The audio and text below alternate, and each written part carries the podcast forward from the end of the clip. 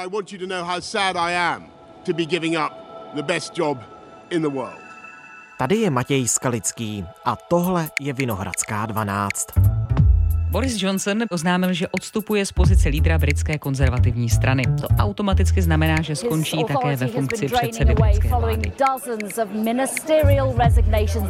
Z Johnsonovy širší vlády odešlo už více než 50 britských politiků. Vláda podle nich nejedná v národním zájmu. I podle několika dalších konzervativních poslanců.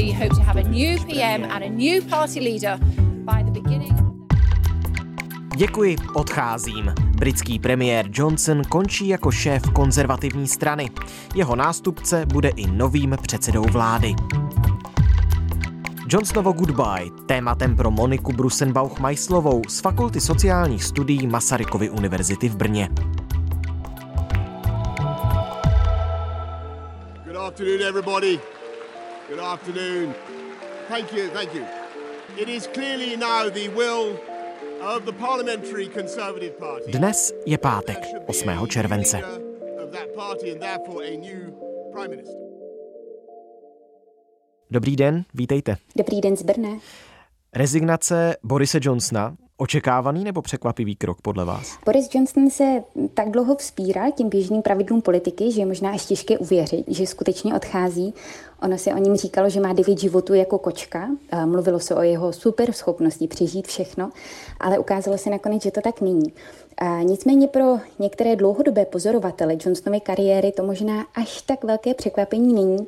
On například jeho bývalý šéf deníku Daily Telegraph, Sir Max Hastings, on totiž Johnson dřív pracoval jako novinář, a tak v článku pro Observer tehdy předpověděl, že Johnsonovo premiérství určitě bude poznamenáno jistým pohrdáním, pravidly, precedenty, řádem, stabilitou. A, a možná můžeme říct, že Johnson měl už od malička sklon věřit tomu, že pravidla jsou určena jiným lidem. Takže pro některé to je spíše očekávaná záležitost. Hmm. No a proč o ten devátý život přišel právě teď? Protože ještě před pár dny tvrdil, že prostě neodstoupí. And you're required to step down as leader of the Conservative Party. You will not seek to dissolve Parliament. But I'm not going to step down. And the last thing this country needs, frankly, uh, on the contrary, I think... Ten tlak vlastně rostl dlouhodobě, kontinuálně a to zejména z důvodu celé řady skandálů a vlastně ten tlak neustále vyvíjela rostoucí skupina konzervativců z různých křídel strany, a která postupně dospěla k závěru, že by Johnson měl odejít. A třeba když vlastně Johnson s manželkou teďka dorazili na tu děkovnou bohoslužbu k platinovému jubileu královny Alžběty II. v katedrále svatého Pavla, tak se ozývalo bučení. A v červnu vlastně teďka 2022 přežil návrh na vyslovení nedůvěry, přestože 41% poslanců tehdy hlasovalo proti němu. A nicméně celá řada porážek v doplňovacích volbách vedla poslance, konzervativní poslance k obavám, že se stal zkrátka volební přítěží. A nějak se začalo zdát, že vlastně to staré kouzlo, které doposud fungovalo, už nefunguje. Hmm. A tou úplně poslední kapkou pro mnoho poslanců byla aféra okolo Krise Pinchera, který byl obviněn ze sexuálního obtěžování dvou mužů. Byl obviněný z osahávání dvou mužů v soukromém klubu konzervativců. Ve své rezignaci napsal, minulou noc jsem pil až moc, strapnil jsem sebe i ostatní, což je ta poslední věc, kterou jsem chtěl udělat. A proto se omlouvám vám i těm, kterých se to týká. A Boris Johnson zkrátka neustál ten tlak po té sexuální aféře. Oznámil odchod teď po zcela bezprecedentní vlně rezignací ve vládě. Svou funkci kvůli Johnsonovi opustilo eh, pět ministrů v širší vládě až 50 vlastně členů vlády, včetně ministra financí třeba. Rishiho Sunaka. No a po 48 hodinách vzdoru, kdy Boris Johnson opakovaně sliboval, že bude pokračovat v práci, tak nakonec byl nucen čelit té realitě a přišel o ten devátý život. Vy jste zmínila ten tedy poslední nejčerstvější skandál kolem tedy už bývalého náměstka Vypa Krise Pinchera. Nicméně těch afér byla celá řada. Připomeňme Partygate, podezření na korupci ve straně, diskriminace muslimů uvnitř konzervativní strany, který je asi tak pro vás ten nejzapamatovatelnější eh, skandál týkající se právě předsedy vlády britské Borise Johnsona. Mhm.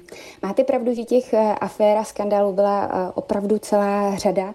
A ta aféra okolo Krise Pinchera se stala pro něj fatální.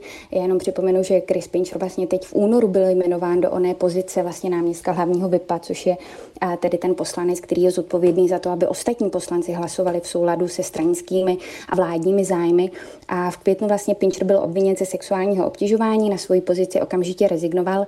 Ono, ta samotná aféra by možná Johnsona ten post premiéra nestála. Nicméně ono vyšlo najevo, že Johnson vlastně byl na Pincherovo chování upozorněn už v roce 2019, to znamená dávno předtím, než vlastně do té funkce byl jmenován, ale přesto, že o tom Johnson věděl, tak ho do té funkce hmm. jmenoval. A právě ten skandál byl asi opravdu poslední kapkou pro členy Johnsonových konzervativců. Na jeho základě vlastně pak odstoupili Rishi Sunak, ministr financí, Saji David a ministr zdravotnictví a vlastně ty dvě rezignace pak spustily tu vlnu odchodů. Ale jednoznačně máte pravdu, v tom, že eh, těch afér byla opravdu celá, celá řada. Britský premiér Boris Johnson se omluvil za svoji účast na večírku během přísné karantény. V době, kdy se směl scházet jenom omezený počet lidí, se ve vládních budovách podle britských médií odehrálo nejméně 11 společenských setkání. Omluvil se Boris Johnson s tím, že akci, na kterou si asi 40 zaměstnanců úřadu mělo přinést vlastní alkohol, považoval za pracovní schůzku. Podle Dominika Cummingse dobře věděl o tom, že se jedná o večírek a souhlasil s jeho uspořádáním. Partygate, kdy vlastně od listopadu loňského roku postupně vycházely na veřejnost informace o tom, že v době, kdy v Británii platila opravdu velmi tvrdá protikovidová opatření, tak zaměstnanci vlády, členové vlády pořádali večírky přímo v sídle vlády, vlastně na Downing Street 10 a Johnson zase tu celou aféru zvládl až jako katastrofálně. Nejprve vlastně tvrdil, že o žádných večírcích nevěděl, až do chvíli, kdy vlastně musel přiznat dokonce vlastní účast na daných večírcích a vlastně stal se prvním premiérem, který byl v úřadu usvědčen z porušování zákona. Problematické vlastně bylo i to, že v prosinci loňského roku řekl v dolní sněmovně, že všechny pokyny byly vlastně v Downing Street číslo 10 zcela dodržovány a vlastně začal ho vyšetřovat i výbor dolní sněmovny kvůli tomu, zda vědomě neuvedl parlament v omyl, což je taky obrovská aféra.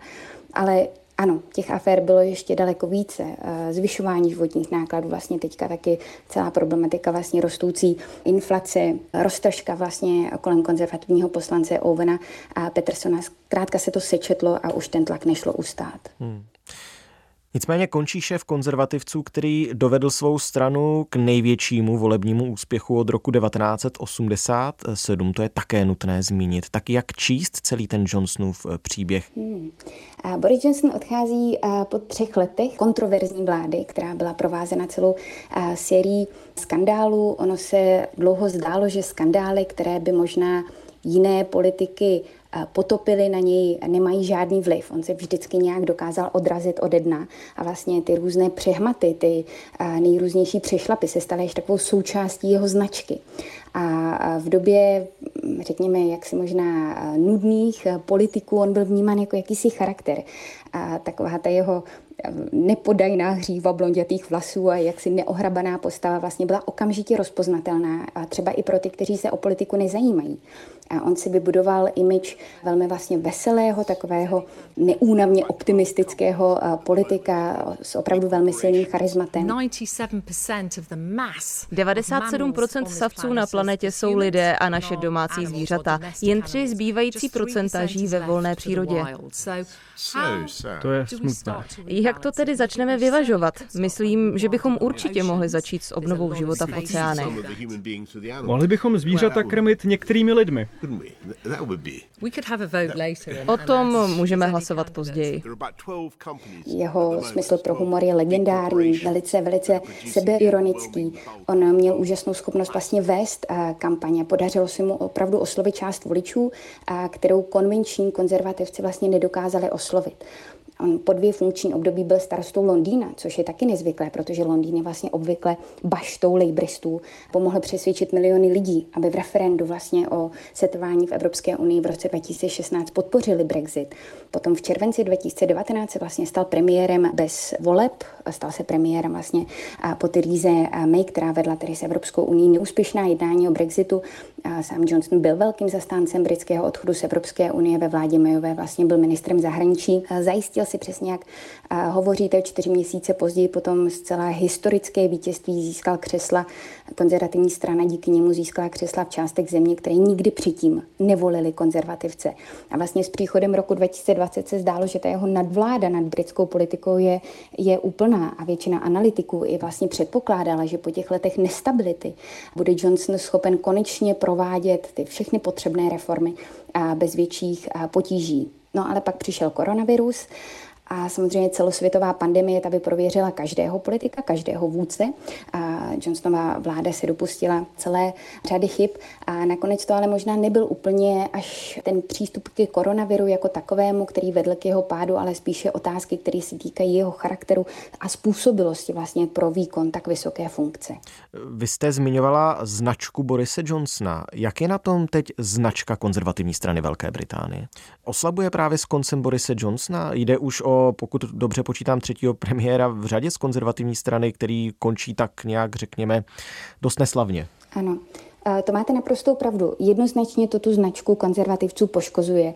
Nicméně uvědomi si, že vlastně po dvou rezignacích právě Davida Camerona a Theresa May vlastně dokázala konzervativní strana potom zvítězit masivně v těch volbách v prosinci 2019, kdy vlastně Corbynovi Labouristé utrpěli těžkou ztrátu.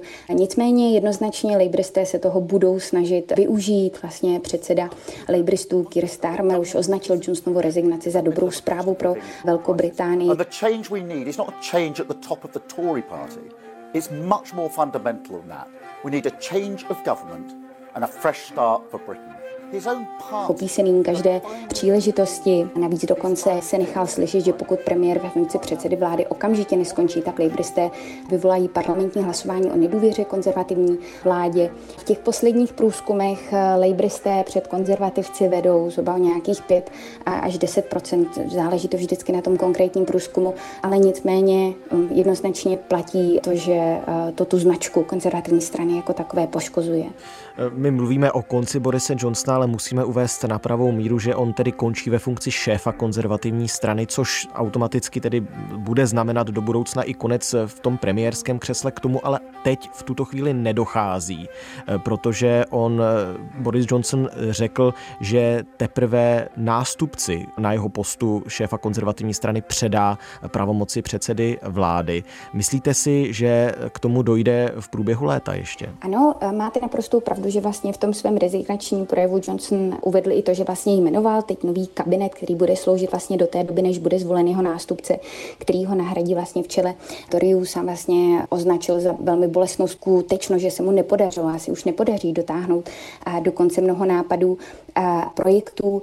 Ono záleží na tom, jak vlastně celý ten proces teďka bude probíhat. Boris Johnson vlastně hodlá pokračovat ve funkci premiéra vlastně do podzimu a to znamená, že zůstane ve funkci, dokud se tedy konzervativci nezvolí nového lídra, jako to udělali jeho předchůdci Theresa May a David Cameron, vlastně když odstoupili.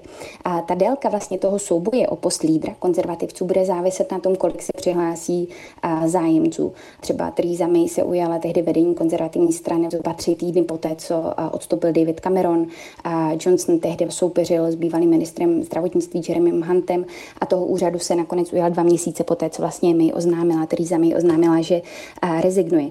Takže ano, očekává se, že vlastně nový vůdce by mohl být jmenován do září. Těžko říct, jestli to bude ještě v létě, nicméně vlastně to září, začátek podzimu se zdá být jako taková očekávaná doba. Závisí to ale vlastně taky bude na tlaku konzervativců, kteří se teďka přijí, aby vlastně Johnson skončil dříve. A jak ten proces výběru uvnitř té konzervativní strany bude vypadat? Ten časový harmonogram jako takový, ten by měl být oznámen příští týden.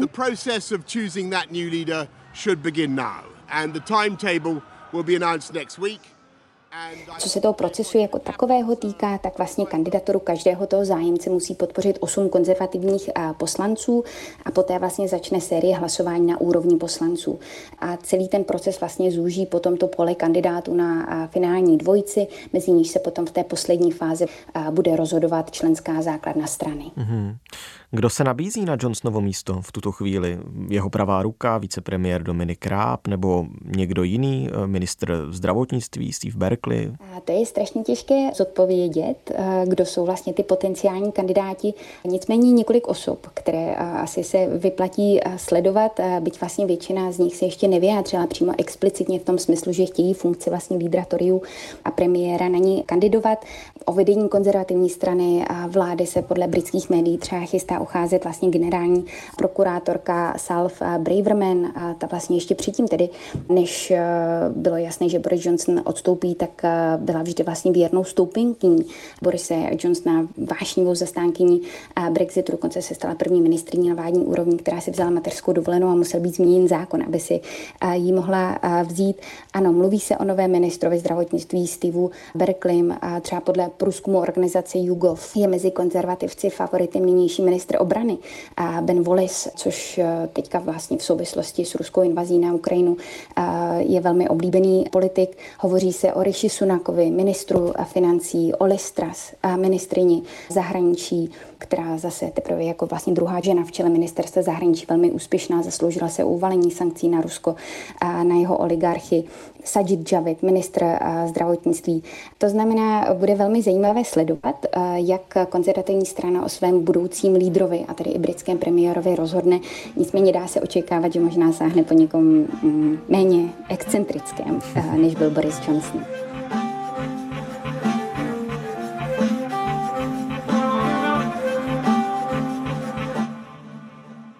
Zmínila jste hned několik kandidátů a kandidátek, je jich eh, skutečně celá řada. Tak ze kterého by byla nejvíc nadšená Evropská unie? to, je, eh, to je taky výborná otázka. Evropská unie bude nadšená z někoho, s kým se bude dát mluvit a s kým se domluví a kdo možná nebude působit v tom vzájemném vztahu tolik problémů, protože v současné době ten vztah mezi Evropskou unii a Velkou Británií je hodně problematický, panuje tam velké napětí a značné tenze a Boris Johnson vlastně tlačí na to, aby byl, no, dosud tlačil na to, aby byl znovu vyjednán severoírský protokol. Vlastně teď na konci června velmi nedávno Británie oznámila, že zavede jednostranné změny v tom severoírském protokolu protokolu, který je vlastně součástí dohody o vystoupení Británie z Evropské unie a chce vlastně zrušit celní kontroly na některé zboží, které je dováženo do Severního Irska ze zbytku Spojeného království. A toto Evropská unie velmi odmítá, nechce znovu vlastně zasahovat, reformovat ten velmi složitě dojednaný kompromis a dokonce podnikla vlastně proti Británii už jisté právní kroky, konkrétně tedy posunula do další fáze vlastně řízení, které proti ní vede. Takže Evropská unie velmi napětě očekává, kdo bude Johnsonovým nástupcem a co to vlastně přinese stran vzájemných vztahů. Ještě jeden rozměr Johnsonova odchodu eh, z postu šéfa konzervativní strany a posleze tedy i premiéra Velké Británie zmiňme na závěr. Johnson odmítal návrhy skotské premiérky na další referendum o odtržení Skotska od Spojeného království. Eh, není to tak stará záležitost, několik eh, týdnů. Tak může se na pozadí Johnsonova pádu znovu zvednout otázka samostatnosti Skotska? Ano, jednoznačně určitě může. To je otázka, která teď bude na tom mm, programu asi neustále. Nicole Sturgeon teď na konci června oznámila, že chce uspořádat druhé referendum o nezávislosti v říjnu 2023, což už je vlastně příští rok a dostala se do velkého střetu právě s britskou vládou, když požádala nejvyšší soud, aby rozhodl o legálnosti uspořádání nového referenda o nezávislosti Skotska bez souhlasu Westminsteru. Ono lze předpokládat, že pak pakliže se tedy bude pokračovat dál konzervativní strana vlastně ve vedení, tak ten souhlas s konáním druhého referenda o skotské nezávislosti patrně udělen nebude. On vlastně celý název konzervativní strany je konzervativní a unionistická strana. A to znamená, že si nelze úplně dost dobře představit, že by nějaký konzervativní premiér s tímto úplně souhlasil, bude-li tedy většinová konzervativní vláda, ale jednoznačně je to otázka, která bude i nadále rezonovat britskou politikou a to velmi, velmi silně silně. Paní docentko, jak si bude Borise Johnsona jako premiéra Spojeného království pamatovat historie? Jak si ho budou pamatovat politologická historická skripta? Myslím si, že si ho budou pamatovat jako uh, excentrického premiéra, který uh, porušil uh, téměř všechna pravidla, a budou si ho pamatovat jako politika, který se téměř čtyři desetiletí vzpíral jakési politické gravitace, ale nakonec se zřítil k zemi. Ta odcházející Johnsonova vláda za sebou, dle mého názoru, zanechá přinejmenším velmi rozporuplné výsledky. Ale na to, jak si ho budou politologická skripta pamatovat a jak v nich bude zobrazována, to si budeme muset ještě počkat. Moc krát díky za všechny vaše odpovědi. Já děkuji moc krát za pozvání a přeji hezký zbytek dne. Tohle už je všechno z Vinohradské 12, z pravodajského podcastu Českého rozhlasu.